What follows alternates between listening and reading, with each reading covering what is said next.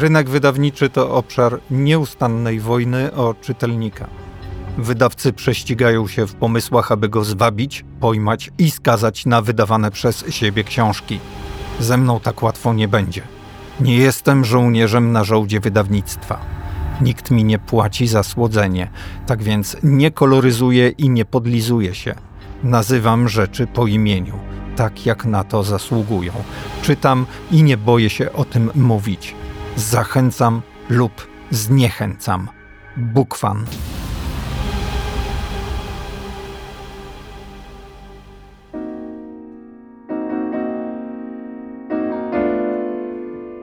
Z Donato Carrisim po raz pierwszy zetknąłem się filmowo przy okazji Dziewczyny we mgle.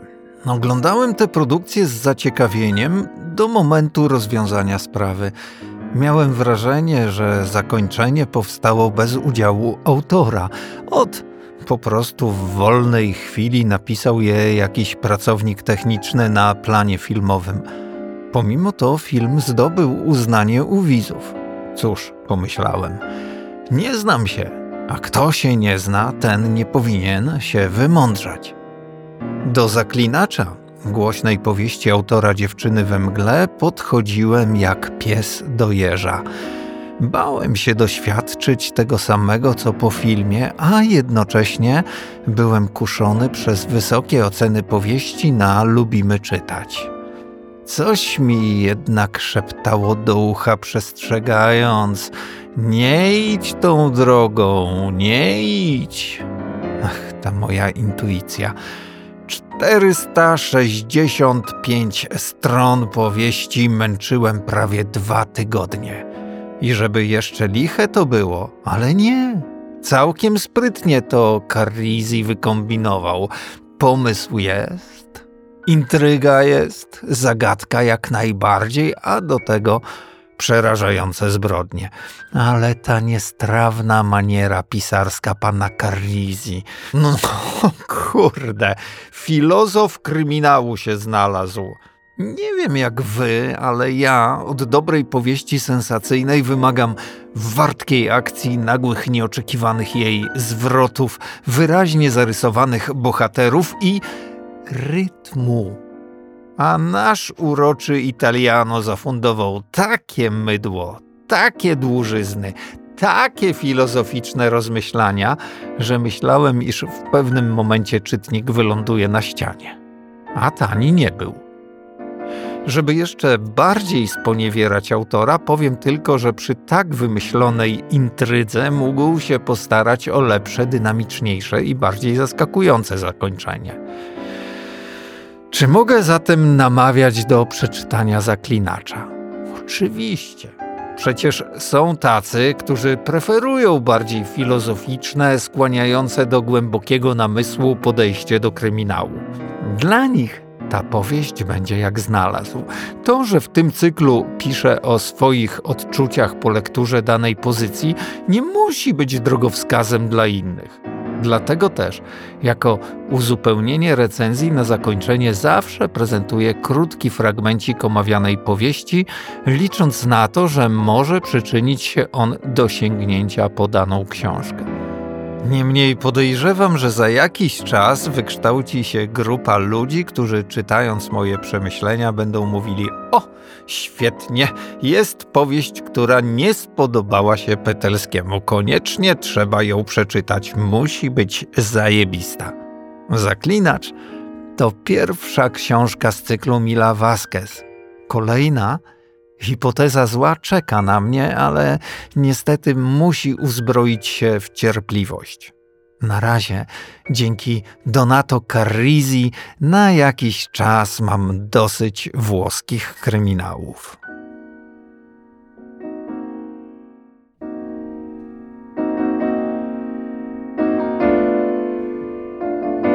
Unosiła go wielka ćma, poruszająca się na pamięć w ciemnościach nocy.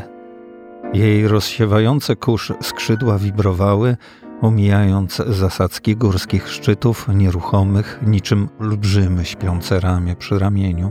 W górze aksamitne niebo, niżej las, bardzo gęsty, Pilot odwrócił się do pasażera i wskazał widniejącą przed nimi rozległą białą plamę, podobną świetlistej gardzieli wulkanu.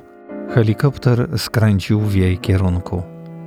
7 minut później wylądował na poboczu drogi publicznej. Była zamknięta, a w okolicy ustawiono policyjne blokady. Mężczyzna w granatowym garniturze, z trudem przytrzymując powiewający krawat, podszedł aż pod łopaty wirnika, żeby przywitać pasażera. Witam, doktorze. Czekaliśmy na pana. Odezwał się, przekrzykując ryk maszyny. Goran Gawila nie odpowiedział. Agent do zadań specjalnych Stern dodał. Proszę tędy, wyjaśnię panu wszystko po drodze. Ruszyli krętą ścieżką, zostawiając za sobą huczący śmigłowiec, który wzbijał się w górę, by po chwili rozpłynąć się na atramentowym niebie. Mgła osiadała niczym całun, odsłaniając zarysy wzgórz. Wszędzie unosił się zapach lasu, złagodzony przez nocną wilgoć, która pełzła po ubraniach, muskając chłodnym dotykiem skórę. Sprawa nie była prosta, zapewniam pana.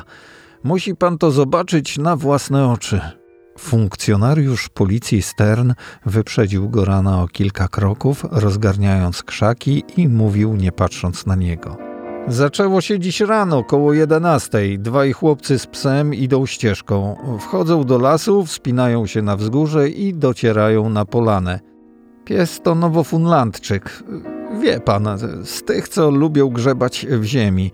Zwierzę zaczyna szaleć, bo coś wywęszyło. Wygrzebuje dołek i pokazuje się pierwsza. Goran starał się dotrzymać mu kroku, gdy zagłębiali się w coraz gęstsze zarośla porastające zbocze, z każdym ich krokiem bardziej strome. Zauważył, że spodnie Sterna mają nieduże rozdarcie na wysokości kolan, znak, że tej nocy przebył ten szlak kilka razy. Oczywiście chłopcy natychmiast uciekają i zawiadamiają miejscową policję, ciągnie agent. Ci zjawiają się, badają teren, wszystkie nierówności, szukają śladów. Potem któremuś przychodzi na myśl pokopać jeszcze, żeby sprawdzić, czy jest coś więcej. I pojawia się druga. W tym momencie wzywają nas. Jesteśmy tu już od 15:00. Nie wiemy dotąd, ile jeszcze tego jest pod ziemią. O, to tutaj. Przed nimi otworzyła się mała polana oświetlona reflektorami, świetlisty wylot wulkanu. Zapachy lasu nagle znikły i obu uderzył zapach nie do pomylenia z żadnym innym. Goran uniósł głowę, żeby lepiej go poczuć. Kwas fenolowy, mruknął do siebie. I zobaczył. Krąg małych dołków. I ze 30 ludzi w białych kombinezonach kopiących w nieziemskim świetle halogenów, zaopatrzonych w małe łopatki i pędzle do usuwania ziemi. Kilku przesiewało trawę, inni fotografowali i starannie katalogowali wszystkie znaleziska. Ich ruchy były precyzyjne, odmierzone, hipnotyczne, owiane sakralną ciszą, którą od czasu do czasu przerywał tylko cichy trzask fleszów. Goran dostrzegł agentów specjalnych, Sarę Rose i Klausa Borisa. Był też inspektor Roush, szef zespołu śledczego, który go zauważył i od razu ruszył wielkimi krokami w jego stronę. Zanim zdążył otworzyć usta, doktor uprzedził go pytaniem. Ile? 5. Wszystkie o długości 50 cm, szerokości 20 i głębokości także 50. Co twoim zdaniem można zakopać w takich dołkach? We wszystkich to samo, taki sam obiekt. Kryminolog patrzył na niego wyczekująco. Lewą rękę, odpowiedział Roush. Goran spojrzał na ludzi w białych kombinezonach, którzy pracowali na tym absurdalnym cmentarzu. Ziemia oddawała jedynie szczątki w stanie rozkładu, ale źródło tego zła należało umiejscowić wcześniej, przed tą pełną niepewności i nierealną chwilą. To one? Zapytał Goran, ale tym razem znał odpowiedź. Z badania białka C reaktywnego wynika, że należą do osób płci żeńskiej. Rasy białej, w wieku od 9 do 13 lat. Dziewczynki. Roush wypowiedział te słowa bezbarwnym tonem. Wyrzucił je niczym ślinę, która po zbyt długim trzymaniu w ustach robi się gorzka. Debbie, Anneke, Sabine, Melissa, Caroline. Zaczęło się 25 dni temu od wzmianki w prowincjonalnej gazecie o zniknięciu młodej uczennicy koledżu dla dzieci z zamożnych rodzin. Wszyscy przypuszczali, że to była ucieczka. 12-letnia bohaterka miała na imię Debbie. Jej koleżanki zapamiętały, że widziały ją, jak wychodziła po zakończeniu lekcji. W żeńskim internacie zauważono jej nieobecność dopiero podczas wieczornego apelu. Sprawa pod każdym względem przypominała jedno z tych wydarzeń, które kwitowane są krótkim artykulikiem na trzeciej stronie, po czym zainteresowanie słabnie w oczekiwaniu na przewidywane szczęśliwe zakończenie. Ale potem znikła Anneki. Doszło do tego w małej osadzie składającej się z drewnianych domków i białego kościoła. Anneki miała 10 lat. Z początku myślano, że może zabłądziła w lesie, po którym często jeździła na rowerze górskim. W poszukiwaniach uczestniczyli wszyscy mieszkańcy, bez skutku. Zanim ktokolwiek zdał sobie sprawę z tego, co się naprawdę dzieje, wydarzyło się to znowu. Trzecia dziewczynka miała na imię Sabine i była najmłodsza ze wszystkich. 7 lat. Stało się to w mieście w sobotni wieczór. Rodzice zabrali ją do wesołego miasteczka, jak wiele innych rodzin mających dzieci. Tam wsiadła na konika karuzeli, która była zapełniona dziećmi. Jej matka patrzyła, jak mija ją po raz pierwszy i pomachała jej. Potem pokazała się po raz drugi i matka pomachała jej znowu. Gdy konik wrócił po raz trzeci, Sabine nie było. Dopiero wtedy ktoś pomyślał, że zniknięcie 3 dziewczynek w ciągu zaledwie 3 dni jest dziwne. Podjęto poszukiwania na szeroką skalę. Ukazały się apele w telewizji. Od razu zaczęto mówić o jednym lub kilku maniakach, może nawet o bandzie. W rzeczywistości brakowało elementów, które pozwoliłyby sformułować dokładniejszą hipotezę śledczą. Policja udostępniła linię telefoniczną przeznaczoną do zbierania informacji, także od anonimowych informatorów. Były setki sygnałów, na sprawdzenie wszystkich potrzeba byłoby miesięcy, ale żadnego śladu dziewczynek. Co więcej, ponieważ zaginęły w różnych miejscach, lokalne posterunki policji nie mogły się porozumieć co do jurysdykcji. Dopiero wtedy działania podjęła jednostka śledcza badająca poważne zbrodnie, którą kierował inspektor Roush. Przypadki zaginięć nie wchodziły w zakres jej kompetencji, ale narastająca psychoza sprawiła, że zrobiono wyjątek. Roush i jego ludzie zajmowali się już sprawą, gdy zniknęła dziewczynka numer 4. Melissa była najstarsza, miała 13 lat. Jak w przypadku wszystkich dziewczynek w jej wieku, także jej rodzice zakazali wychodzenia wieczorem, obawiając się, że mogłaby paść ofiarą maniaka, który terroryzuje kraj. Zakaz ten zbiegł się jednak z dniem jej urodzin, a Melissa miała na ten wieczór inne plany. Wraz z koleżankami zaplanowała wymknięcie się z domu, żeby świętować urodziny w kręgielni. Zjawiły się tam wszystkie. Nie pokazała się tylko Melissa. Rozpoczęło się polowanie na potwora, często chaotyczne i improwizowane. Do działania ruszyli sąsiedzi, gotowi także dokonać samosądu. Policja ustawiła blokady na drogach. Zaczęto przeprowadzać dokładniejsze kontrole osobników skazanych w przeszłości albo podejrzanych o przestępstwa przeciwko nieletnim. Rodzice nie mieli odwagi pozwalać dzieciom na wyjście z domu nawet do szkoły. Wiele szkół zamknięto z powodu małej frekwencji. Ludzie opuszczali domy tylko wtedy, gdy było to absolutnie konieczne. W pewnych godzinach małe i duże miasta pustoszały. Przez kilka dni nie było doniesień o nowych zniknięciach. Wielu zaczęło myśleć, że podjęte środki i zabezpieczenia odniosły skutek, pozbawiając maniaka odwagi. Mylili się. Porwanie 5. dziewczynki było najbardziej sensacyjne. Miała na imię Caroline i 11 lat. Została porwana z własnego łóżka, gdy spała w pokoju sąsiadującym z sypialnią rodziców, którzy niczego nie zauważyli. 5 dziewczynek uprowadzonych w ciągu tygodnia, a potem 17 dni spokoju. Aż do tej chwili. Aż do tych 5 rąk zakopanych w ziemi. Debbie, Anneki, Sabine, Melissa, Caroline. Goran przeniósł wzrok na krąg małych dołków. makabryczne kółko 5 rąk. Wydawało się, że słychać dziecięcą wyliczankę recytowaną przez ich właścicielki. Od tej chwili jest jasne, że nie chodzi o zwykłe zaginięcia, mówił Roush, ruchem ręki przywołując do siebie wszystkich na krótką odprawę. Był to stary zwyczaj. Rosa, Boris i Stern podeszli i stanęli ze wzrokiem wbitym w ziemię i rękami założonymi do tyłu. Myślę o osobniku, który ściągnął nas dzisiejszej nocy w to miejsce, zaczął Roush, który przewidział, że to wszystko się wydarzy. Jesteśmy tu, ponieważ on tego chciał, ponieważ on tak to sobie wyobraził i zorganizował to wszystko dla nas.